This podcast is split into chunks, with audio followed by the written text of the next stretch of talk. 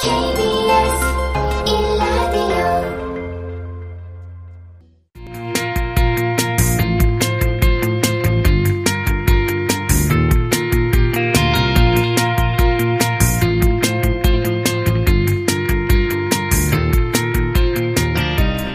정용실의 뉴스 브런치.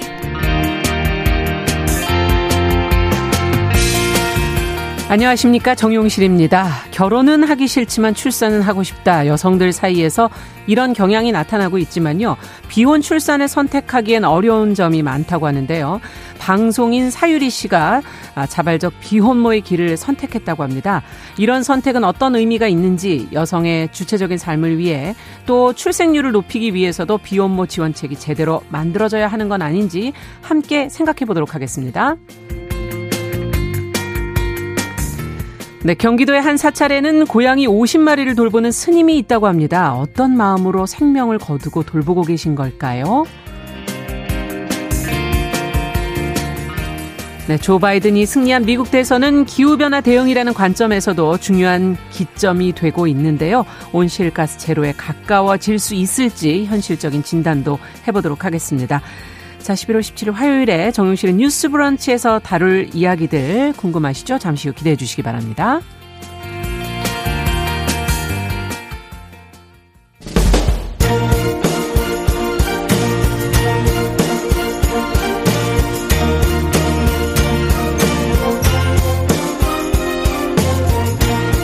여성의 감수성으로 세상을 봅니다.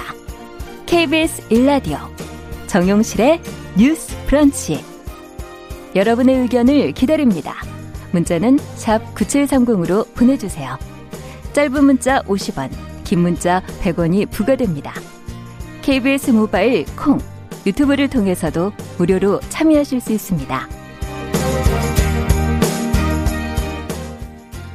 정실의 뉴스 브런치 항상 여러분들과 함께 프로그램 만들어가고 있습니다. 오늘도 많은 분들이 참여해 주셨어요. 이정건님, 최희철님, 박진호님, 써니스카이님, 금성무님, 미무수환님 유튜브로 한 600여 명 들어오셨고요. 그리고 어 6211번님, 남기숙님, 신정수님, 강하나님, 어, 김현옥님, 그리고 유성환님, 섀도우님, 송문방님, 유성, 네, 김현옥님 이렇게 들어오셨네요. 감사합니다. 자, 오늘도 첫 코너는 뉴스픽으로 시작을 해보도록 하겠습니다. 더 공감 여성정치연구소의 송문희 박사님, 안녕하세요. 네, 안녕하세요. 전혜연 사평론가, 안녕하십니까? 네, 안녕하세요. 자, 오늘 첫 번째 뉴스는 정치 뉴스로 좀 시작을 해보겠습니다. 이르면 지금 이달 말에 서너 개 부처의 장관이 교체될 것이라는 보도가 지금 나오고 있어서 개각설이 또 나오는 이유는 무엇일까? 어떤 부처들이 거론이 되는 것일까 궁금합니다. 전 평론가께서 좀 정리를 먼저 해주시겠어요? 자, 넌센스 퀴즈이자 웃자고 하는 퀴즈로 한번 시작해 볼까요? 퀴즈로요. 네. 결혼과 인사의 공통점은 무엇일까요? 결혼과 인사의 공통점. 자, 결혼은 결혼식장에 손잡고 들어가고 혼인 신고하기 전까지는 잘 아. 모른다. 어른들이 이렇게 말씀하시죠. 맞아요. 인사라는 것이 인사가 발표되기 전까지는 사실상 확실한 것은 아무것도 음. 없다라고 합니다. 네. 제가 살펴보니까요. 올해 7월쯤에도 인사 기사가 굉장히 많이 나왔어요. 개각 인사가. 그랬는데 없었습니다. 없었죠. 거의 없었습니다. 예. 다만 최근 들어서 인사에 대한 관심과 또 기사가 많이 나오는 데는 조금 근거가 있는 것이 예. 정세균 국무총리가 이달 10일 기자간담회를 해서 좀 구체적인 발언을 음. 했었어요. 개각이 작게 두 차례 나눠서 할 것이다라고 하면서 음. 아, 좀 구체적으로 이번에는 뭔가 있을 것이 아니냐는 전망이 나오고 그러네요. 있습니다. 자, 작게 두 차례라고 하면 보통은 연 말에 한 번, 연 초에 한 번 이런 음. 식으로 개각을 하거나 청와대 비서진이 개편되기 때문에 아마 그렇게 되지 않을까라는 전망이 많이 나오고 있는데요. 만약 이렇게 간다면 이달 말쯤 보통 소폭이라고 하면 뭐 세네 개 부처 정도를 네. 전망하기 때문에 그렇게 되지 않을까라고 지금 전망이 나오고 있습니다. 근데 제가 이제 아까 인사 결혼 비유해 드린 건 예. 뭐냐면 이건 지금 언론이라든가 여러 가지 보도를 통해서 나오고 있는 관측이지 아닐 수도 있다라는 거. 왜냐하면 사실 이게 부처. 입장에서는 음. 장관이 교체된다라는 것이 굉장히 엄청난 뉴스이기 아, 때문에 그렇죠. 일단 이건 뭐 관가의 소식이나 언론 보도라는 전제로 지금 말씀을 드립니다.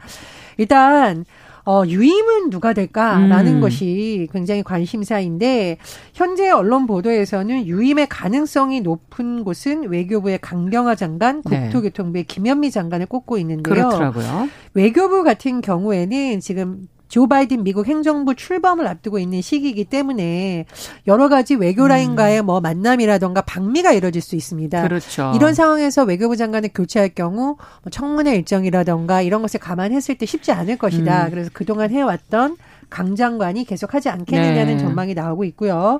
그러나 일각에서는 또 뭐 예를 들어서 우리가 외교부를 둘러싼 국정감사의 비판 여론도 있었고 있기 때문에 뭐또 교체될 가능성도 있다라는 전망도 음. 나오고 있는 상황입니다. 자, 정말 관심이 많은 곳이 국토교통부인데 그렇죠.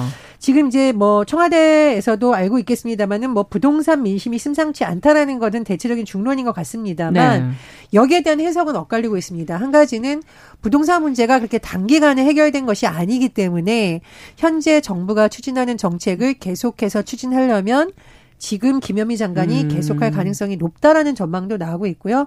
그러나 반면에서는 지금 부동산 민심이 너무 중요하기 때문에 개각이라는 것이 꼭 경질만 의미하는 것이 아니거든요. 네. 최신 새로운 것에 대한 신호이기 때문에 또 워낙 오래 지금 장수 장관으로 꼽히기 때문에 초기부터 계속 해왔죠. 그렇죠. 이제 네. 장수 장관들은 본인도 뭐 필요할 수도 있고 하니까 또 교체될 가능성도 있다라고 하는데 어쨌든 두 부처에 대한 관심이 지금 매우 높은 상황입니다. 네. 자, 더불어서 또 관심이 가는 곳이 중소벤처기업의 박영선 장관인데 왜냐하면 네. 이건 이제 본인의 의지와 상관없이 계속 서울시장 보궐선거와 관련해서 약간 중량감이 있는 음. 여성 정치인이라던가 정치인 출신의 뭐 공무원이라든가 이런 그렇죠. 사람들이 언급되고 있기 때문에 혹시 거취에 대해서 본인이 입장 음. 표명을 한다면 개각의 대상이 될 수도 있겠다라는 전망이 나오고 있습니다. 네. 자, 이외에도 보건복지부, 고용노동부, 여성가족부 등의 장관 교체설이 언론 보도를 통해서 나오고 있는데요. 이제 보건복지부 같은 경우에도 박노후 복지부 장관이 이 코로나 상황에서 워낙 경무를 많이 했다. 네. 어, 좀 쉬게 해야 된다는 의견도 있고 또 일각에서는 뭐 국정감사라든가 국민 여론과 조금 다른 발언을 한 음. 부분에 비판 여론이 있기 때문에 감안해야 된다 그렇죠. 이런 의견도 있습니다. 네. 어, 고용노동부 같은 경우에도 어, 워낙 뭐, 뭐, 일을 많이 한 부서이기 때문에 좀 뭐, 교체가 필요하다는 의견도 나오고 있고요. 음. 여성가족부 같은 경우에는 이정옥 여가부 장관이 지난해 9월 취임했어요. 예, 그런데 예. 최근 사실 좀 어떤 발언이라든가 이런 부분에서 비판 여론이 있었기 때문에 네. 이런 것이 가만히 되지 않겠냐는 의견도 있는데 반대 의견도 있습니다. 왜냐하면 여가부가 노력한다고 해서 이 모든 문제가 그럼 해결될 수 음. 있던 것이었느냐. 음. 그리고 어, 다른 부처에 비해서 작은 부처인데 여기다가만 그렇죠. 책임을 물을 수 있냐라는 음. 또 반대 의견도 존재하고 있는 상황입니다. 어쨌든 청와대 입장이라는 것은 개각이라는 것이 워낙 중요한 일정이고요. 그렇죠. 또 민심과 맞물려 돌아가는 것이기 때문에 고심을 하고 있는 것으로 전해졌고요. 더불어서 음. 정세균 총리의 지금 가능성, 기각 음. 가능성을 나오고 있는데 정세균 총리는 사실상 정치권에서는 잠재적 예비 대선 주자로도 그렇죠. 분류가 되기도 합니다. 네. 본인이 공직에 있기 때문에 워낙 조심하고 있는 상황인데 그렇기 때문에 오히려 정치적인 길을 열어주는 차원에서 교체가 될 가능성도 거론되고 있는데요. 음. 어, 이렇게 될 경우에는 뭐 굉장히 중요한 개각이기 때문에 청와대에서 고민이 많을 것으로 지금 전해지고 있습니다. 네. 자, 지금 이제 설왕설래하고 있는 이 개각설, 어, 두 분은 어떤 입장이신지. 그 재미있는 비유 같아요. 결혼과 인사 얘기하니까 네. 공통점을 한번 생각해 보니 결혼과 인사의 공통점은 사람을 잘 봐야 된다. 음. 잘 선택해야 된다. 또 하나 공통점이 혹시 좀 문제가 있더라도 마음을 한번 좀 마음을 접기가 어렵다. 음. 그런 측면에서 한번 분석을 해본다면 네. 지금 얘기하고 있던 장관들 중에 김현미 국토부 장관 같은 경우에 어, 장수 장관이죠. 2017년 6월부터 시작되었으니까요. 근데 참 재임 기간 동안 어찌 됐든 부동산 정책이 많이 나오면서 어, 집값이 폭등했다. 그리고 전세 음. 난민 이런 얘기를 하고 있- 있으면서 어떻게 보면은 야당이나 시민 단체들의 집중 포화를 온몸으로 네. 막 받고 있는데 아마 아, 유임하지 않고 다른 후보를 물색한다 그래도 찾기가 쉽지 않을 거다. 그 자리에 썩 오겠다는 네. 분이 찾기가 쉽지 않을 거다 이런 생각이 드는데 아, 이 장 관하고 또 추미애 법무부 장관 네. 이두 가지 경우를 들자면 지금 추미애 장관과 윤석열 총장의 갈등 양상이 장기화되면서 국민들의 피로도도 좀 커지고 있다. 음. 이런 상황인데 아마 그럼에도 불구하고 어, 대통령이 아마 계속적으로 추 장관을 유임시킬 것이다. 본인도 나는 검찰 개혁하기 전에는 정치적 야망을 어, 접 접겠다 이렇게 딱 얘기를 하는 상태이기 때문에 아마 문재인 대통령이 검찰 개혁을 굉장히 중요하게 생각하기 때문에 이 개혁의 흐름이 끊기지 않기 위해서는 계속 유임할 것 같다. 이 두 가지 사례를 봤을 때 한번 좀 마음을 접지 않고 계속적으로 신임하는 어. 인사권자의 결단이 보여진다 이렇게 느껴지고요. 네. 정 총리 같은 경우에 조금 지금 이낙연, 이재명 두 양자 구도로 이제 좀 흘러가고 있는데 새로운 변수로 아마 내년 1월쯤에 총리직을 나오게 되면은 약간 판을 흔드는 또 이런 분위기가 되지 않을까 생각이 됩니다. 네. 어떻게 보십니까? 일단 추미애 장관에 대해서는 유인 가능성이 높다라는 전망이 나오는 음. 이유가 말씀해 주셨듯이 어, 사실은 추미애 장관이 당대표 출신의 정치색이 뚜렷한 정치인이잖아요. 그렇죠. 럼에도 불구하고 대통령이 이 장관으로 임명을 한 이유 자체가 음. 좀 여러 가지 반발이 있더라도 검찰 개혁을 완수해야만 된다라는 네. 의지를 표명한 것이 아니냐는 게 인사 초기 때부터 나왔던 전망입니다. 음. 그래서 지금의 여러 가지 검찰과의 어떤 대립각이나 이런 것에 대해서 굉장히 비판 여론도 있지만 또 일각에서는 이 정도의 진통이 없이 어떻게 검찰 개혁을 하냐. 어떻게 보면 대한민국에서 음. 그렇죠. 가장 막강한 집단인데라는 네. 우호적인 여론도 있기 때문에 청와대에서 좀 양쪽을 다 보지 않을까 싶고요. 음. 저는 또 하나 청와대에서 굉장히 고심할 부분이 청문회라고 봅니다. 음. 지금 사실 여야 관계가 뭐 그렇게 원만하지 않은 상태에서 청문회를 하는 그렇죠. 것이 국민의 눈높이에 맞는 검증이라는 과정에서는 굉장히 필요한데 네. 이게 자칫하면은 청문회 과정이 길어진다거나 여야 간의 어떤 쟁점이 되다 보면은 음. 정책의 누수가 발생할 수 있습니다. 그렇죠. 그래서 청와대 인사 검증이 매우 중요하거든요. 예. 그런 면에서 고민이 깊지 않을까 싶고요.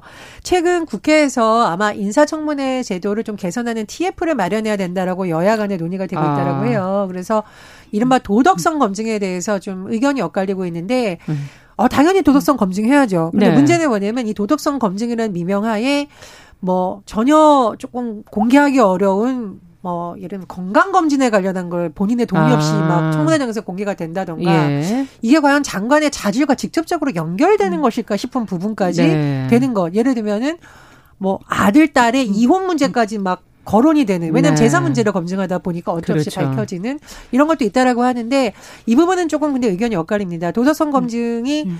너무 과하다. 그래서 그것은 비공개로 하자는 의견도 나오고 있고 그러나 일부 시민단체에서는 오히려 도덕성 검증을 음. 강화해야 된다. 아. 국회 내에서 하면은 이거는 완전 짬짬이 밀실 검증이기 때문에 어. 검증의 의미가 없다는 주장도 나오고 있기 때문에 저는 개각과 예민하네요. 굉장히 문제가. 예민한 문제예요. 네. 그래서 저는 개각과 더불어서 우리가 또 유심히 봐야 될 부분이 음. 이 청문회 제도가 어떻게 될 것인가 그것이 또 다른 관전 포인트라고 네. 생각합니다. 아, 진짜 좋은 지적인데 지금 청문회 제도가 좀 바뀌어야 된다는 얘기는 많이 해왔죠. 음. 실제로 지금 여야 가 합의를 하고 있는 부분이 말했듯이 망신주기식으로 가고 있는 도덕성 공개 검증을 비공개로 하자. 예. 정책 검증은 공개적으로 하자인데 문제는 여야가 인사청문회에 올린 후보들을 서로 아까 말했듯이 뭐 서로 비슷비슷하니까 짬짬이로 그냥 음. 비공개로 했을 때 그냥 넘어가는 이런 또 일이 생길 수 있기 때문에 이 부분을 우리가 어떻게 제도적으로 좀 보완할 것인가 장치를 네. 만든다면은 국민들이 볼 때는 청문회 한다고 열어놓고는 뭐 개인적인 신상, 뭐 개인적인 수술 이력까지 음. 얘기하는 박영선 장관도 아마 그래서 한번 울컥했던 적이 기억이 납니다. 청문회에서 개인의 수술에 대해서 얘기한 적이 네. 있었거든요. 그래서 그런 식이 아니라 정말 정책 검증을 국민들이 보고 도덕성 검증은 좀 시간을 갖고 제대로 하되 음. 서로 짬짬이 하는 거를 막을 수 있는 제3의 장치를 또 가져야 되지 않겠나 그렇겠네요. 이런 생각이 국민 듭니다. 입장에서는 네. 그리고 저는 이제 장관 청문회에서 우리가 말 한마디로 그 사람의 모든 것을 평가할 수는 없지만 음. 왜 국민들이 이렇게 장관들의 말 한마디가 뉴스가 될까 보니까 인권 감수성이나 도덕 적 이 어떤 잣대가 매우 높아진 거죠. 어떻게 보면. 그렇죠. 예전에 청문회 할 때보다 지금 청문회를 보면 정말 유리알 들여다보듯이 음. 모든 것이 공개되거든요. 그래서 그런 부분에 일정 부분 긍정적 효과는 또 있을 거라고 봅니다. 그리고 네. 이 말에 있어서 국민들이 굉장히 분노하는 지점이 뭘까라고 보니까 이 사람의 어떤 실력 이런 것도 있지만 우리의 아픔에 공감하느냐, 그렇죠. 공감 능력이 있느냐, 음. 그리고 인권 감수성이 정말 있느냐 이 부분을 국민들이 집중적으로 본것 같아요. 그래서 어 장관 후보자들이 어떤 다른 능력도 중요하지만 국민의 입장에서 현장에서 어떤 목소리가 음. 나오는지를 들어보려는 노력을 하는 것도 굉장히 필요하다고 봅니다. 네. 뭐 인재 풀을 좀 다양하게 쓰면 좋겠어요. 그러니까 음. 우리가 어, 그 사람들 범위 안에서 늘 인재 풀을 돌린다 이런 얘기를 하는데 음. 정권에 관계없이 좀 다양한 풀들을 가지고 음. 있으면 좋겠다 수 기대를 해보겠습니다. 있습니다. 예. 자, 두 번째 뉴스는 앞서도 제가 잠깐 어, 오프닝에서도 언급했던 방송인 사유리 씨가 지금 자발적으로 비혼모의 길을 택했다는 소식이 지금 화제가 되고 있거든요. 왜 이런 결정을 했는지 또 어떤 과정을 거쳤는지 그 보도 내용을 살펴보고 저희도 같이 한번 좀 들여다보도록 하죠. 예, 방송인 사유리 씨 아마 방송에서 많이 보셨을 겁니다. 그럼요. 그런데 어, 최근에 일본에서 3.2kg의 남자아이를 출산했다라는 음. 소식이 전해졌는데요. 사유리 씨의 경우에는 자발적 비혼모가 되는 아. 것을 선택했다고 하죠. 그러니까 본인이 이제 언론 보도를 통해서 나온 내용을 보면 어, 여러 가지 문제로 산부인과를 찾았는데 난소의 나이가 48세라는 것을 들었다고 해요. 어. 지금 40대 초반입니다. 실제 예, 예. 나이는. 그래서 아이를 굉장히 평소에도 낳고 싶다는 의사를 여러 번 피력을 했었는데 그렇다고 음. 내가 아이를 낳기 위해서 갑자기 결혼을 한다거나 뭐 사랑하지도 않는 사람과 결혼을 해야 되냐 그건 아닌 것 같다라고 네. 해서 어, 한 남성의 정자를 기증을 받아서 일본에서 출산을 했다 이렇게 정해지고 아. 있습니다. 근데 이씨 소식이 굉장히 많이 관심을 받는 이유는 실제로도 최근 흐름을 보면 이런 선택을 고민하는 사람들이 음. 많아지고 있다라는 여러 가지 뭐 언론 보도가 나오고 있기 때문인데요. 그렇군요. 두 가지 이유라고 합니다. 첫 번째로는 결혼이 많이 늦어지면서 여성들이 이른바 가임기라고 할 수 있는 늦은 나이가 됐을 때 네. 임신을 고민하는데 그렇다고 아이를 낳기 위해서 결혼을 꼭 해야 되냐라는 고민을 갖고 있다라는 점. 음. 자, 두 번째로는 예전보다 여자들이 여성들이 경제력이라든가 이런 것이 좋아졌으니까 네네. 혼자 아이를 낳더라도 아이가 좀 좋은 환경에서 엄마가 책임질 수 있지 않을까라는 사회적인 영향도 많이 아, 끼쳤다고 합니다. 네. 그런데 우리나라에서는요 이것이 쉽지 않은 합니다. 제도적으로 정말 잘 돼 있을까 이런 걱정이 되네요. 그렇습니다. 이제 사유리 씨가 일본까지 가게 된 이유도 이런 것이라고 하고 아. 해외에서도 심지어 원정으로 가서 이런 시술을 받는 나라들이 있다고 하는데 그 차이는 뭐냐면 어떤 국가의 경우에는 어, 정자를 기증받아서 낳고 출생시고 하는 것이 합법입니다. 음. 그러나 우리나라의 경우에는 불법이라고 명시되어 있지 않지만 그렇다고 합법도 아니에요. 그러니까 이런 것을 해줄 수 있는 병원이나 이런 것이 아. 사실상 없다라고 네. 봐야 됩니다. 근데 어쨌든 이 소식을 통해서 이런 선택을 하는 여성들이 있다면 매일 출산율 낮다라고 하는데 이런 음. 것도 사회적으로 이제 고민해봐야 될 시점이 됐다 이런 주장도 나오고 있습니다. 네, 참 고민거리를 많이 던져주는데요. 네, 진짜 그 우리가 비혼모의 삶을 선택한다는 것이 얼마나 예. 용기가 필요한 것인가. 저는 음. 일단 어 응원을 합니다. 우리가 퍼스트 펭귄이라는 얘기를 하는데 차가운 바다에 뛰어들 때 그 많은 펭귄 무리들이 서로 이제 주춤주춤 음. 하고 있을 때 제일 처음에 뛰어드는 펭귄이 퍼스트 펭귄이죠. 네. 그러면 이제 따라서 다 뛰어드는데 음. 뭐 물론 일설에서는 등 떠밀려서 먼저 떨어졌다 이런 음. 얘기도 있지만 일단은 이 사유리 씨의 이런 어, 행동에 대해서 많은 생각을 하게 한다 시사점을 준다 우리가 왜 보통은 결혼하는 것이 굉장히 정상적이고 결혼해서 아이를 낳는 음. 것만이 정상 가족이고 건강한 가족이다 이런 생각을 하는데 예. 지금 굉장히 가족 형태가 다양화되고 있잖아요. 그리고 저출산 문제도 심각한데 내가 결혼을 위해서 아이를 낳기 위해서 결혼하는 것이 아니라 결혼을 했는데 사랑의 교실로 아이가 나오는 거죠. 그렇죠. 런데 결혼을 하기 싫은데 아이는 낳고 싶다. 분명히 어. 있을 수 있는 일입니다. 그리고 아이를 낳기 위해서 내가 사랑하지 않는 사람하고 급하게 결혼을 할 수도 없는 그렇죠. 노릇인 거죠. 예. 그래서 저는 이런 선택에 대해서 일단 응원을 하는데 문제는 이게 정자은행 아까 얘기가 나왔는데요. 한국에서는 지금 정자은행이 있긴 합니다만 이게 활성화되지 못하고 있고요. 네. 이게 부부에게만 정자 기능이 가능합니다. 음, 기증이. 네, 부부인 경우에만 정자 기증을 받을 수 있고요. 그리고 또 남편의 동의가 있어야만 됩니다. 남편 동의가. 그렇기 때문에 미혼인, 비혼인 여성 혼자 정자 기증을 받을 수 없기 때문에 음. 사유리 같은 경우에는 일본에서 했겠죠. 사유리 네. 씨가. 그런데 실제로 지금 난임 환자들이 많이 늘어나고 있다 그래요. 한국에서도. 네. 비혼뿐만이 아니라 부부 생활을 하는 경우에도 이 정자의 문제로 인한 난임이 많은데 실제로 정자 기 증을 받기가 매우 어렵다. 아. 그래서 이런 문제 때문에 OECD 국가들 중에 공공 정자 은행이 없는 나라가 한국이 유일하다 그래요. 음, 왜냐하면은 한국은 아직까지는 강한 혈연 사회 이런 걸 중요하게 생각하기 때문에 이런 부분도 있고 네. 정자를 사고 파는 문제가 있지 않냐, 상업적으로 문제가 되지 않냐 이런 인식이 있는데 이런 것들을 좀 법적으로 이렇게 보완을 하면은 충분히 음. 만들어질 수 있다. 실제로 이제 정자를 많이 수출하고 있는 나라가 덴마크거든요. 유럽 각국의 정자를 수출하고 있어요. 거기 보면은 기증받은 정자의 어떤 특성, 외모, 건강 상태를 다 열람할 수 있습니다. 네. 근데 아마 한국 것도 또 어찌 보면 또 너무 비인간적인가 이런 생각도 예, 들기도 그런데 하고요. 이제 일단은 예. DNA 부분에서 내가 받는 정사가 어떤 DNA를 갖고 있는지 알 권리도 있는 아. 것이거든. 한편에서는 네. 한국 같은 경우에는 아마 혈액형만 알려준다고 되어 있는 것 음. 같아요. 그리고 그렇게 기증받아서 태어난 아이가 컸을 때 나의 생물학적인 아빠가 누군가를 찾고 싶은 욕구가 또 생길 수가 있죠. 네. 그래서 독일 같은 경우에는 실제로 아이가 몇 살이 되면은 그 정자 기증받은 정자의 아버지가 누군지를 알려줄 수 있도록 음. 또 이렇게 제도도 만들고 있어서 한국도 이제 이런 방식으로 뭔가 좀 제도를 만들어 나가야 되는 시점이 아닌가 아. 이런 생각이 듭니다. 네, 뭔가 좀 인식의 변화도 같이 따라가야 되지 않을까 하는 생각이 들고 지금 제도적으로 앞서 합법도 불법도 아니다 이렇게 말씀하신 건 제도가 만들어져 있지 않다는 얘기인가요? 그러니까 쉽게 말해서 미혼 여성이 정자 받는 거 안 된다 이런 법이 없죠. 예. 그러니까 아예 논의가 잘 안 되어 있었어요. 근데 음. 받으려면은 이 정자 기증을 받으려면 가족관계 증명서, 배우자 동의. 아, 이 말은 미혼을 할 수 있는 방법이 없는 거죠, 사실상. 네. 불법이라고 명시해 놓은 게 아니라 방법이 아예 없다 보니 방법을 찾아서 해외로 나가는 일이 그렇군요. 지금 있는 경우입니다. 근데 어쨌든 이제 뭐 미국의 일부 또 뭐 영국, 스웨덴에서 미혼 여사도 정자를 기증받을 수 있는데 프랑스도 지금 뭐 많이 사례가 거론이 되고 있습니다만 프랑스에서 찬반 토론이 엄청나게 진행 중이죠. 네. 왜냐하면 말씀해 주셨듯이 부작용을 우려하는 것, 음. 전통적 가족 관계가 유지된 것이 붕괴됐을 때 사회적 혼란을 일으킬 수 있다는 반대 의견도 있습니다. 근데 어. 저는 다만 가족의 형태가 다양화되고 있다는 건 부인할 수 없는 현실인 것 같아요. 예. 그러니까 자발적 비혼, 자발적 비혼모, 음. 자발적 비혼부도 앞으로 생길 수 있다고 보는데 그 부분에 대해서 지금처럼 방치하는 것이 아니라 이 사람들을 제도적으로 끌어안을 수 있는 논의는 지금부터 시작을 해야 된다 음. 이렇게 생각을 합니다. 그런데 실제로는 아이를 낳는 것도 문제지만 낳고 난 이후가 더 문제잖아요. 예. 어떻게 보면 사유리 씨 같은 경우에는 왕성하게 경제 활동을 하고 있기 때문에 본인이 혼자 힘으로 아이를 키울 수 있다는 어떤 자립의 부분이 있지만은 예.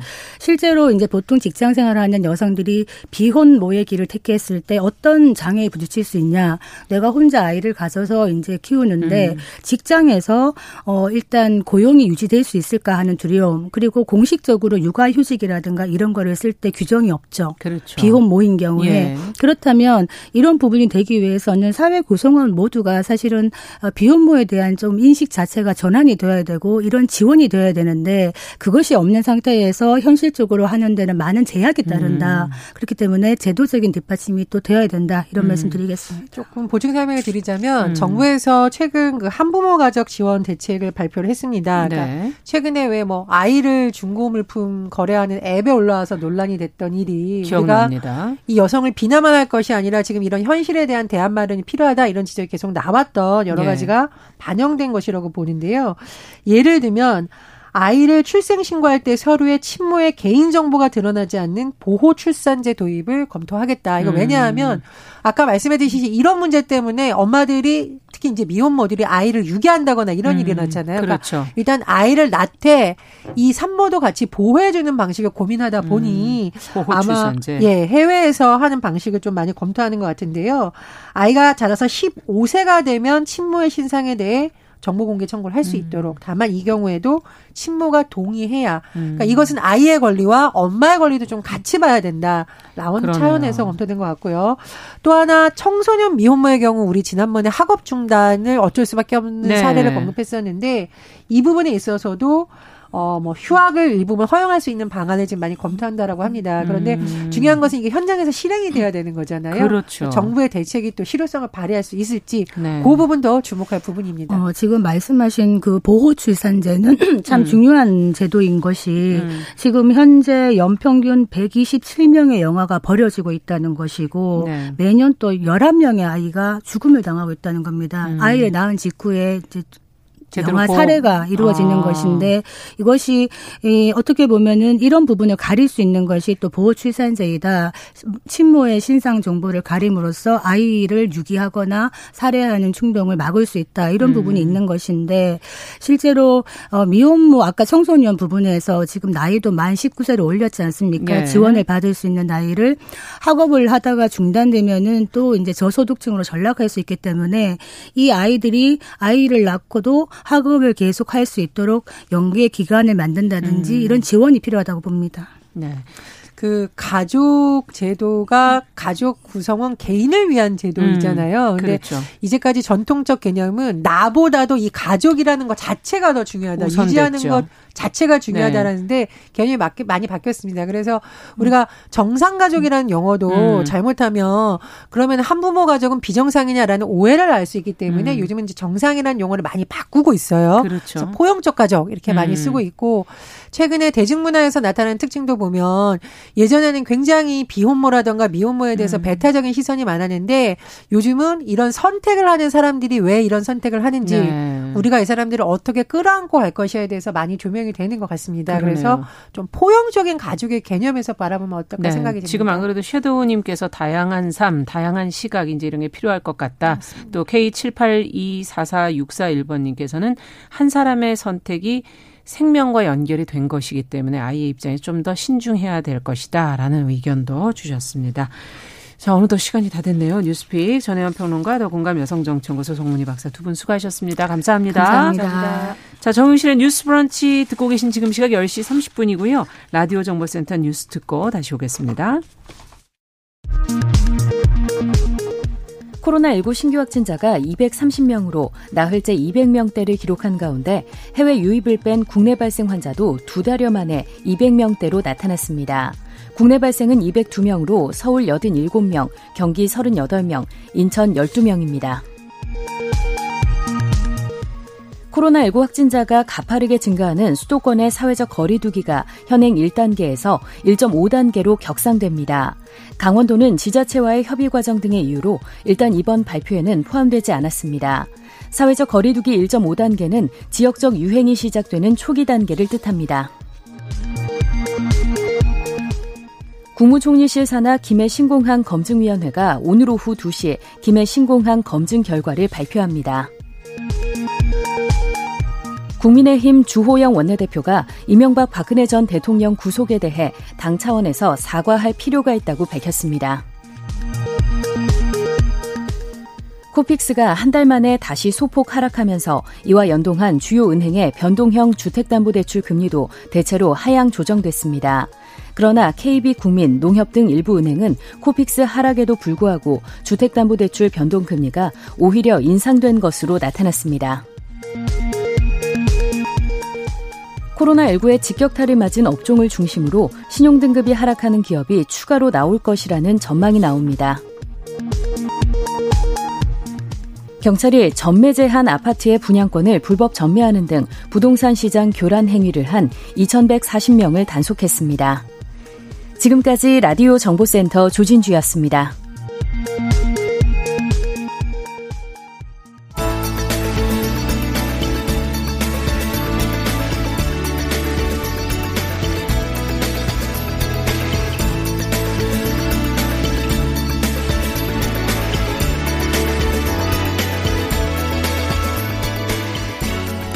세상을 보는 따뜻한 시선. KBS 일라디오 정용실의 뉴스 브런치. 매일 아침 10시 5분 여러분과 함께합니다. 네, 정의실의 뉴스 브런치 듣고 계신 지금 시각 10시 33분이고요.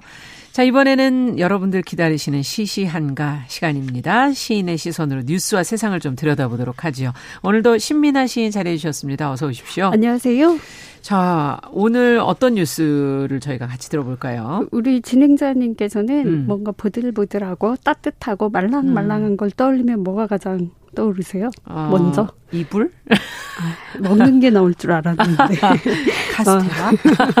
예, 오늘은 좀 네. 기르의 생명과 더불어 사는 이야기를 한번 해볼까 아, 합니다. 네. 한 스님이 고양이 50마리를 거둔 기사가 있어서 가져왔는데요. 50마리? 예, 경기도 관음사의 해명 스님이 그 주인공입니다. 네. 이 스님께서는 7년 전에 사찰 주변에 흰 고양이 한 마리가 나타나서 음, 밥을 주고 줄리라는 이름을 지어줬다고 합니다. 줄리. 밥을 줘서 줄리인 건지. 줄리. 아무튼 예. 이 줄리가 동네 고양이들과 어울리다가 새끼를 낳았고요. 음. 밥 먹으러 오는 동네 고양이, 산에서 사는 산고양이들이 모여들면서 고양이 수가 점점 늘어나 버린 거죠. 아, 박스에 버려진 고양이를 스님께서 데려오시기도 했고요. 했고요. 네. 그러다 보니까 고양이를 키울 형편이 안 된다면서 스님한테 부탁을 하거나 절 앞에 고양이를 그 버리고 가는 아. 사람들이 어, 생겼다고 합니다. 이걸 사실은 다 외면을 하지 못하고 거두시다 보니까 50마리 가까운 고양이를 돌보게 되신 거죠. 야. 그 이제는 고양이들이 지내는 그 묘사도 따로 생겼고요. 음. 여건이 닿는 대로 그 중성화도 한다고 합니다. 예, 스님의 사연을 알게 된 캣맘들이 좀 도움도 주기도 했고요. 그래야겠죠. 근데 이렇게 고양이들이 많아지면서 동물들을 위협하는 동네 주민 때문에 음. 좀 마음고생도 많이 하셨다고 합니다.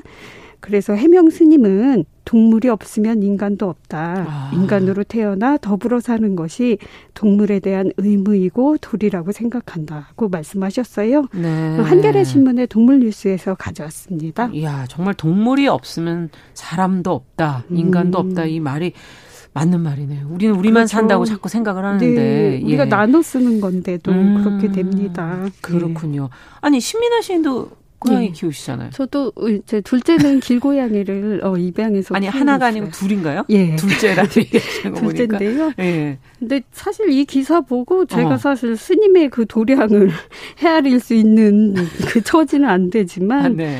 이렇게 인연을 끊고 출가를 하신 스님께서 음. 묘연을 못 끊고 이렇게 사랑을 베푸시는 걸 보니까 참 스님께서 넉넉하신 어, 사랑을 맞아요. 품으신 분 같아요. 네. 그 사실 저도 그 한 번은 고양이가 이렇게 어디 차에 치였는지 그 다리가 니은 자로 딱 꺾여서 어머머. 그 고통스러워하는 고양이가 있었는데 아는 시인분께서 같이 구조를 하자고 하시는 거예요. 어. 네. 근데 그때 저는 두 가지 양가적인 마음이 들었어요. 어떤 마음이? 첫 번째는 정말 너무 불쌍하다. 그렇죠. 얼마나 아플까 일단 음. 그 생각이 들었고 두 번째는 왜 하필 내 눈에 띈 거야. 아. 왜냐면 이게 또 또 경제적인? 예, 그 다리도 하나 이제 절단을 하기로 했는데 아. 사실 수술비도 그렇고 또 나중에 이제 그 수술비도 그렇고 좀 부담스럽잖아요. 음. 모든 면이 이 아이를 또 책임져야 되는데. 근데 나중에는 무사히 수술하고 동물단체에 이제 서류 제출해서 네. 그 지원을 받긴 했어요. 예. 그래서 잘 이렇게 해결이 되긴 했는데 음. 이렇게 스님께서 50마리씩이나 이렇게 거두시니까 그 마음이 참 얼마나 저렇게 마음을 주면 네. 그 아이들을 다 거둘 수 있는지. 저는 근데 네. 좀 마음이 안 좋은 건 네. 스님이 좀 돌보신다고 거기에다가 다 놓고 가죠. 다 놓고 가는 그 마음은 또 뭘까요? 맞아요. 예. 그 저희 시인 중에서도 캣데디나 캣맘들이 꽤 있어요. 음. 알게 모르게 그런 분들이 많은데 사직동이나 그 해반촌에 그 길고양이 밥을 챙겨 주시는데 그 한 분은 한 100여 마리를 주시거든요. 챙겨 주시는. 예, 근데 와. 왜 그러냐면 처음엔 그렇게 많지 않았어요. 예. 근데 그런데 이제 이사 가시면서 또 저분이 주는 걸 아니까 사람들이 이렇게 부탁하고 떠나거나 아니면 그냥 아 말에서 예, 하다가 그냥 떠나는 경우가 많아서 굉장히 그게 좀 야 사료값도 100마리 어, 정도면. 만만치가 않겠네요. 그래서 알게 모르게 시인들이 또 이렇게 뭐 형편 닿는 대로 좀 음. 돕기도 하고 바자회도 열기도 하는데 아무래도 조금 어려운 거는 그 매일 밥을 줘야 되는데 50마리는 밥 주는데도 시간도 꽤 걸리겠는데요. 그렇죠. 그리고 이사도 못 갈 정도로 또 계속 그 자리에서 밥을 기다릴 거 아니에요. 아. 그 비용이나 체력적인 면도 그 많이 힘든 일이고 또 사실은 고양이 싫어하시는 분들도 많잖아요. 그렇죠. 예, 그분들도 이해는 가요. 그리고 고양이 우는 소리가 음. 싫다, 눈이 아, 무섭게 그렇죠. 생겼다 해서 어. 또 배설물 막 이렇게 응, 싫어하시는 싫어한다거나 분들도 쓰레기 있고. 봉도 뜯어놓는다고 싫어하는 음. 분들도 있죠. 굳이 그렇구나. 왜 길고양이 밥을 주냐 하고 어. 항의하시는 분들도 많아서 좀 걱정이 많으시더라고요. 네. 음. 정말 이렇게 갈등도 남의 일이 아닐 것 같고. 네. 예. 참 이런 일도 좀 사그러들어야 될 것 같은데. 그러면 오늘은 여기에 적합한 시는 어떤 시가 있을지. 오늘은 시 제목이 참 귀여워요. 어. 어, 그래서 그 제목은 우리의 죄는 야옹입니다. 누가 쓰셨나요? 그 길상훈 시인이라고요. 예. 그 길상훈 시인님도 물어 산문, 은문이라는 세 음. 마리의 고양이와 함께 사세요. 아. 근데 한번 고양이 키우는 시인들끼리 좌담을 하기도 했습니다. 어떻던가요? 뭐 근데 제목은 되게 거창해요. 뭐 고양이와 예술적 기란 관계 뭐 해서 그 아, 너무 주제로- 제목이 어려워요. 어, 그 주제로 어떤 예술적인 영감을 주냐 이런 걸 어. 반려동물에 대한 이야기를 했었던 적이 있어요. 어, 영감을 주는 부분이 있을 이- 있을 것 같긴 해요. 근데 저는 네. 오히려 너무 귀엽고 사랑스러워서 음. 거리 조절이 안 돼서 음. 잘못 쓰겠던데요. 아, 네. 시를 별로 안 쓰셨군요. 아니 고양이가. 고양이에 대한 건못 음. 쓰겠어요. 아, 그런 관계가 없는. 또 의외로 그렇게도 되더라고요. 그렇군요. 자, 그럼 그 세 마리의 고양이를 키우는 길상호 시인의 음. 우리의 죄는 야옹 듣고 또 예. 이야기 나눠볼까요? 어떤 먼저 듣기 전에 해주실 말씀이 아니요, 있다면? 약간 쓸쓸하고도 귀여운 풍경이 그려져요. 한번 음. 들어보시죠. 네.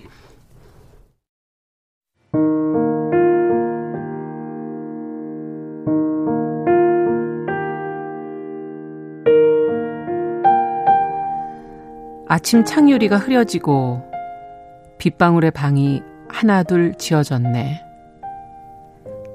나는 세 마리 고양이를 데리고 오늘의 울음을 연습하다가 가장 착해 보이는 빗방울 속으로 들어가 앉았네. 남몰래 길러온 발톱을 꺼내놓고서 부드럽게 닳을 때까지 물벽에 각자의 기도문을 새겼네. 들키고야 말 일을 미리 들킨 것처럼 페이지가 줄지 않는 고백을 했네. 죄의 목록이 늘어갈수록 물의 방은 조금씩 무거워져 흘러내리기 전에 또 다른 빗방울을 열어야 했네. 서로를 핥히며 꼬리를 부풀리던 날들. 아직 덜 아문 상처가 아린데 물의 혓바닥이 한 번씩 핥고 가면 구름 낀 눈빛은 조금씩 맑아졌네. 마지막 빗방울까지 흘려보내고 나서야 우리는 비로소 우리가 되어 일상으로 폴짝 내려설 수 있었네.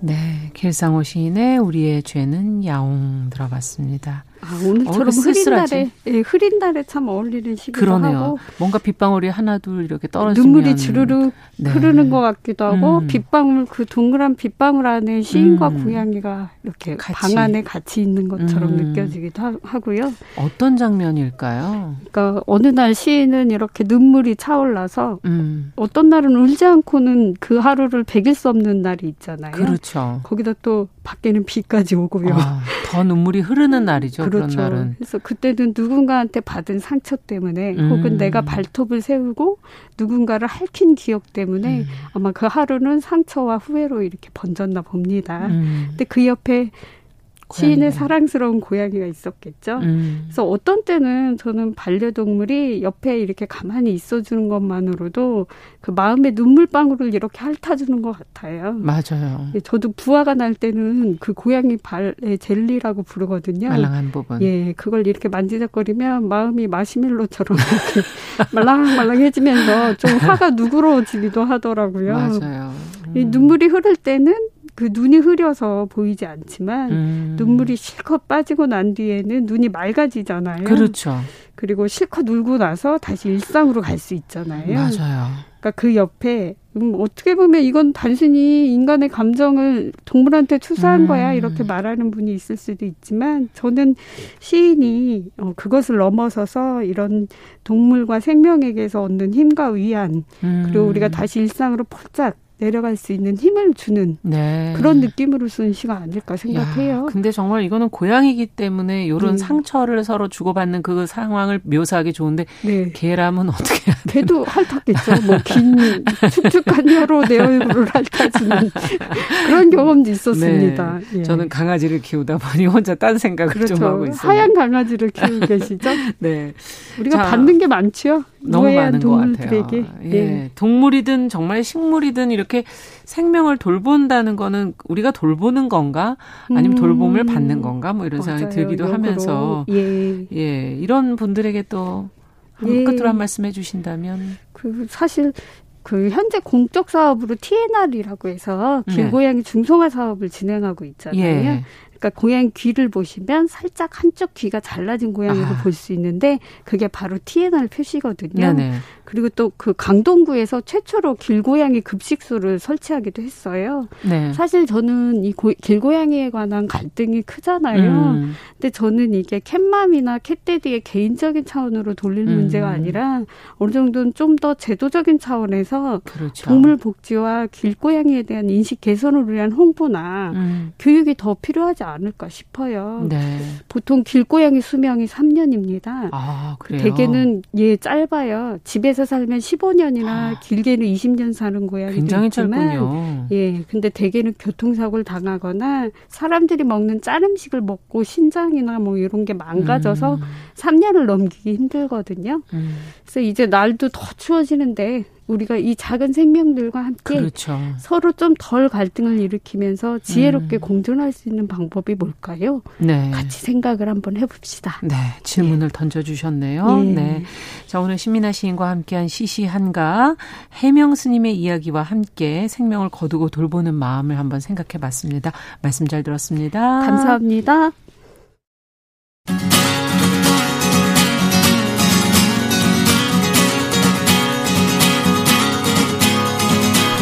가면 길이 됩니다. 여러분과 함께하는 정용실의 뉴스 브런치. 월요일부터 금요일까지 방송됩니다. 네, 정유실의 뉴스 브런치 듣고 계신 지금 시각 10시 45분이고요. 기후변화에 대한 생각을 나누고 실천적 대안을 살펴보는 환경하자 생존하자. 오늘도 그린피스 서울사무소 김지석 전문위원 전화 연결돼 있습니다. 안녕하십니까? 김지석 전문위원 계십니까? 나와주세요. 아, 전화가 연결이 지금 안 되는군요. 자, 잠시 후에 저희가 연결해 보도록 하고요. 지난주에 미국 조 바이든 대통령 당선인의 당선이 결국은 기후변화 문제 해결에 있어서 어떤 의미를 갖는지를 저희가 짚어봤습니다. 오늘 조금 더 그에 관련된 이야기를 저희가 이어가 볼까 하고요. 오바마 대통령 때와도 좀 비교해서 생각해 볼 수도 있을 것 같고요. 무엇보다 파리 기후 협약에 이제 다시 미국이 들어가게 되고, 어, 또 그린 뉴딜, 그린 에너지에 관련된 것들이 어떤 변화가 생길지도 어, 짚어보도록 하겠습니다. 김지석 전문위 원 나와주세요. 네, 안녕하세요. 네. 죄송합니다. 제 전화를 참 눌러가지고 끊겼습니다. 끊지 마세요. 네. 아, 네네. 아니, 의도, 자. 의도적인 건 아니었어요. 이 바이든 대통령 얘기 지난번에 하다 말았었거든요, 저희가. 네. 마저 조금 더 해보죠. 오바마 대통령 때하고 또 좀 비교해서 얘기해 본다면 더 정리가 될 것 같기도 하고요. 네, 일단은 이제 바이든 대통령이 하려는 게 오바마 대통령 때 하던 거를 이제 다시 부활시키는 거에다가 좀 더 강하게 하는 건데 네. 이제 그러면 이제 생기 이제 드는 우려는 아 그때도 좀 반대하는 사람들이 많았는데 음. 또 그러는 게 아닌가 네. 그런 우려인데요. 네, 한 가지는 이제 2016년하고 지금하고는 상황이 많이 달라졌습니다. 그렇죠. 그래서 네네 뭐 사실 4년 전에 뭐 기후 위기라는 말 자체도 없었고요. 음. 뭐 기후변화 얘기했을 때 관심 갖는 사람들도 굉장히 적었는데 지금 다 달라졌는데 제가 크게 네 가지로 한번 정리를 해봤어요. 네. 일단은 그 오바마 대통령 집권 시절에 민주당 소속인데 네. 그때는 민주당 의원들도 아 경제가 지금 좀 나빠지는 거 아닌가 음. 하면 네, 그래가지고 내부에서도 음. 아 나는 이런 정책에 지지하면 나 표 떨어진다. 네. 나 당선 못 된다. 뭐 이렇게 해가지고 반대가 꽤 있었어요. 네. 네, 근데 이제 이제 한 4년이 지나서 지금은 그 알렉산드라 오카시오 코테즈라는 그 젊은 여성 의원을 포함해서 네. 그 많은 그 그다음에 뭐 예, 나이 드신 분들 있고 아무튼 그런 정치 세력 중에서 민주당 내부에서 아 이거 해야 된다 음. 이거는 꼭 해야 된다라는 사람들이 훨씬 많이 늘어났어요. 그렇군요. 네네 그리고 예전에는 그냥 아 뭐 해야 되는데 뭐 아 경제가 뭐 이런 게 있었다면은 어 2018년도 말에는 그 그 새로운 단체가 생겼어요. Sunrise Movement라고 음. 예 기후 변화를 해결 못하면 아 우리 미래가 없다라는 네. 인식을 가진 청소년들 중심 단체인데 어 이제 그 전에는 하지 않. 그 전에는 보통 그냥 그 길거리에서 행진하고 뭐 촉구하고 그다 집에 가고 그랬는데 네. 18년도 말에는 이제 그 민주당 그 그러니까 국회의원 회관에 들어가가지고 천 명 정도가 들어가가지고 이제 평화적으로 시위를 했어요. 음. 이거 해결 안 하면 우리 뭐 안 된다 무조건 해라 이런 식으로 그래서 그때 143명이 연행됐거든요. 네. 예, 그러니까 이제 그 정도로 이제 좀 뭐랄까 그 긴박하고 좀 이제 어 그 시민들의 요구가 늘어난 거죠. 예, 네. 그래가지고 그 요번에 또 대통령 후보 선거 때 동시에 이제 하원의원 선거도 있었는데 그렇죠. 네네 그린 뉴딜을 그 찬성했던 의원들이 99%가 당선이 됐어요. 아, 이제 압력이 점점 세지겠군요. 상황적으로도. 예, 예전에는 이게 좀 인기 없는 주제여가지고 이거 했다가는 아, 정치적으로 내가 타격이 큰데 이런 거였다면 이제는 아 이걸 해야 내가 그러네요. 받는구나. 네, 그래가지고 일단 그런 점에서는 좀 이제 긍정적인 면이 있고 음. 또두 번째로는 저도 이제 가끔 소개해드렸지만은 이 기업들과 투자 기관들이 음. 인식이 크게 달라졌어요. 네. 4년 전에 비해서. 예. 그러니까 예전에는 또 마찬가지로 경제가 이런 거였는데 이제는 뭐 2017년도에도 대형 태풍 두 개가 미국을 강타해서 GDP 1% 날아갔거든요. 네. 그리고 이제 호주에서 6개월간 산불 나고 캘리포니아도 캘리포니아 최근까지 산불. 또 계속 네, 저희가 그래서 얘기해 드렸잖아요. 예, 네. 예. 그리고 그때 뭐 화면 보면은 이제 낮 시간인데 뭐 하늘이 붉고 뭐 대기 오염은 뭐 세계 최악이고 막 이랬거든요. 음. 그래서 그런 거 겪고 나니까 아 이제는 이게 문제구나 그리고 아 이거를 빨리 안 하면 더 안 좋겠구나라는 인식이 생겨가지고 음. 뭐 작년 말에 IMF는 이제 탄소세 해라. 네. 그다음에 국제 결제는 이제 이거는 교육위기는 심하게 오면은 해결 방법이 없다. 음. 빨리 해결해라. 그다음에 더 이제 큰 충격을 줬던 거는 블랙록시라는 전 세계 가장 큰 투자 회사의 CEO가 네. 예 기후 변화 대응 못하면은 금융 시스템이 무너지니까 음, 그렇죠. 예 이거 앞으로는 이런 거 대응 안 하는 기업에 투자하지 않겠다라는 그런 폭탄 선언을 해버린 거죠. 그래서 네. 예 그런 선언이 나온 다음에 바이든이 된 거기 때문에 예. 이제 예전에 비해서는 점점 힘을 받고 있네요. 경제 분야에서도. 그렇죠. 네, 이제 경제 주체들이 음. 경제를 지키기 위해서 해야 된다라고 나와버리니까 음. 다른 이제 싸움이 되는 거죠. 그리고 세 번째로는 이제 아직도 우리나라에서 태양광 풍력 전기차 그러면은 그냥 조그만 무슨 실험적인 네. 아직 뭐 어, 연구가 훨씬 더 많이 필요하다고 생각하는 분들이 좀 있는데 이게 사실 한 4년 전에도 태양광 풍력은 이미 뭐 경제성이 경쟁력이 있었고 네. 예, 4년이 지난 지금은 이게 더 싸져가지고 정말 가격을 생각하면 태양광 풍력 뭐 이런 식이 돼버렸어요. 전기차도 최소한 요즘에 뭐, 타시는 분들도 좀 늘었고요. 네, 네, 그렇죠, 그렇죠. 많이 가격이 싸졌거든요. 음. 그래가지고 어, 네, 배터리도 계속 싸지고 있고, 음. 네, 그래서 그 원래 태양광 풍력은 들쑥날쑥하지 않냐 전기가 이제 이거는 배터리가 잡아주면 되는데, 음. 예, 배터리도 싸지고 그래가지고 근데 이렇게 되면서 이제 한 가지 좀 어떤 효과가 있었냐면은 이, 이쪽 산업이 고용이 많이 되는 거예요. 예. 그러니까 또 예전에도 또 이제 계속 경제와 이제 환경에 이제 고민이었는데 어, 그것이 조화를 하니까 이루어가기 시작하네요. 네 이게, 이게 규모가 커지다 보니까 어 이쪽에서 일자리가 생각보다 꽤 많이 나오는데 사실 음. 통계를 내보면 미국에서 석유 산업이 이제 매출은 더 높을지 몰라도 음. 워낙 많이 쓰니까 네. 근데 일자리를 보면은 태양광 풍력이 뭐 한 두 배, 세 배 더 고용이 음. 많아요. 네. 네, 그러니까 이제 어 일자리 면에서도 아 이쪽으로 가야 되는구나. 사실 정치인 입장에서는 일자리를 만들 수 있는 거냐 없는 거냐에서 상당히 중요하죠. 네, 엄청나게 이게 지지가 가- 갈리잖아요. 그러네요. 예전에는 태양광 풍력 한다고 그러면은 돈은 많이 들어가고 뭐 일자리도 별로 안 나고 이런 건데 이제는 오 자, 이거 예 그렇다면 세계적으로 이런 분위기 가는 속에서 우리는 어떻게 대응하면 될까요? 네, 이게 우리나라 아직도 굉장히 소극적인 면이 있습니다. 심지어는 되게 좀 씁쓸한 소식 하나가 네. 영국 가디언지라는 매체에서 이제 바이든 대통령이 됐는데 기후 변화 이거 대응을 뭐 리드할 때 음. 어, 가장 큰 장애물이 뭐냐 다섯 네. 개를 뽑았는데 그 중 하나가 중국, 일본, 한국이 어, 그 해외 석탄 발전소 같은 거 지원하는 거다라고 음. 딱 찍어서 언급을 한 거예요. 네. 네, 그러면서 이제 뭐 일본은 뭐 일본이나 그 한국이 그런 과거에 뭐 중심이었지만 음. 많이 바뀌어야 되는 그런 기업들, 뭐 두산도 콕 집어서 얘기를 하더라고요. 음. 이런데 저항을 극복하고 좀 바뀌어야 된다고 하는데 뭐 기분은 좀 나쁠 수 있지만 새겨 들어야 되는 부분인데요. 그렇죠. 한 가지 다행스러운 부분은 이제 최소한 뭐 청와대와 그다음에 그뭐 뭐 민주당 뭐 등등 약간 정치인들에서는 어제 같은 경우 뭐 대통령 주재로 제3차 한국판 뉴딜 회의를 네. 했더라고요. 그래서 가본 건 아니고 저는 기사만 봤는데 이제 인식이 좀 이제 뭐 바이든 시대에 맞춰가지고 업그레이드되는 모습을 좀 보이고 있어서 약간 희망적인 면이 있습니다. 근데 네. 가장 큰 여기서 저는 이제 그 뭐랄까 오해를 풀어야 되는 게 아 저거 대응하면은 뭐 일자리가 없어지고 음. 경제가 무너지고 이게 굉장히 위험하고 낡은 인식이거든요. 그렇죠. 예, 사실 그, 그리고 또 이제 한편으로는, 아, 아껴야 된다, 희생해야 된다, 뭐, 하지 말아야 된다. 음. 그런 면도 분명히 있지만, 사실 한국은, 어, 뭘 잘 만들어가지고 이제 수출하고 이렇게 먹고 사는 나라다 보니까, 네. 예, 필요한 거, 이제 태양광도 사실은 수출 많이 해요. 하나 네. 이런 데가 미국에다가 마- 굉장히 많이 수출하거든요. 그래서 네. 많이 만들고, 자, 우리가 자- 잘하는, 잘 만들어서, 어, 세계에 파는 거를 하는데, 이제 이거를 이제 그 전에 하던 물건들이 아니라, 예, 그 태양광이나, 것으로. 네, 해, 해야 되는 거고, 어, 지금 하여튼 좀 과감하게 전환을 좀 해야 되는데, 하여튼, 그러니까 이- 지금 이제 청와대 뭐 정치권에서는 좀 인식이 바뀌고 있지만, 음. 우리나라 기업들이 굉장히 조용하거든요, 지금. 네.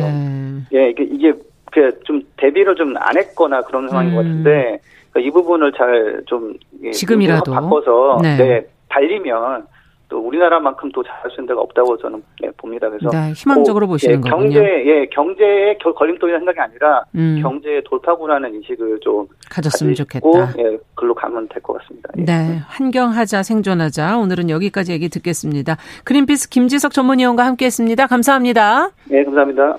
네, 정용실의 뉴스 브런치 화요일 순서도 같이 인사드리겠습니다. 저는 내일 오전 10시 5분에 찾아뵙겠습니다. 감사합니다. 앞서 전화 연결이 매끄럽지 않았던 점은 양해 말씀을 드립니다. 감사합니다.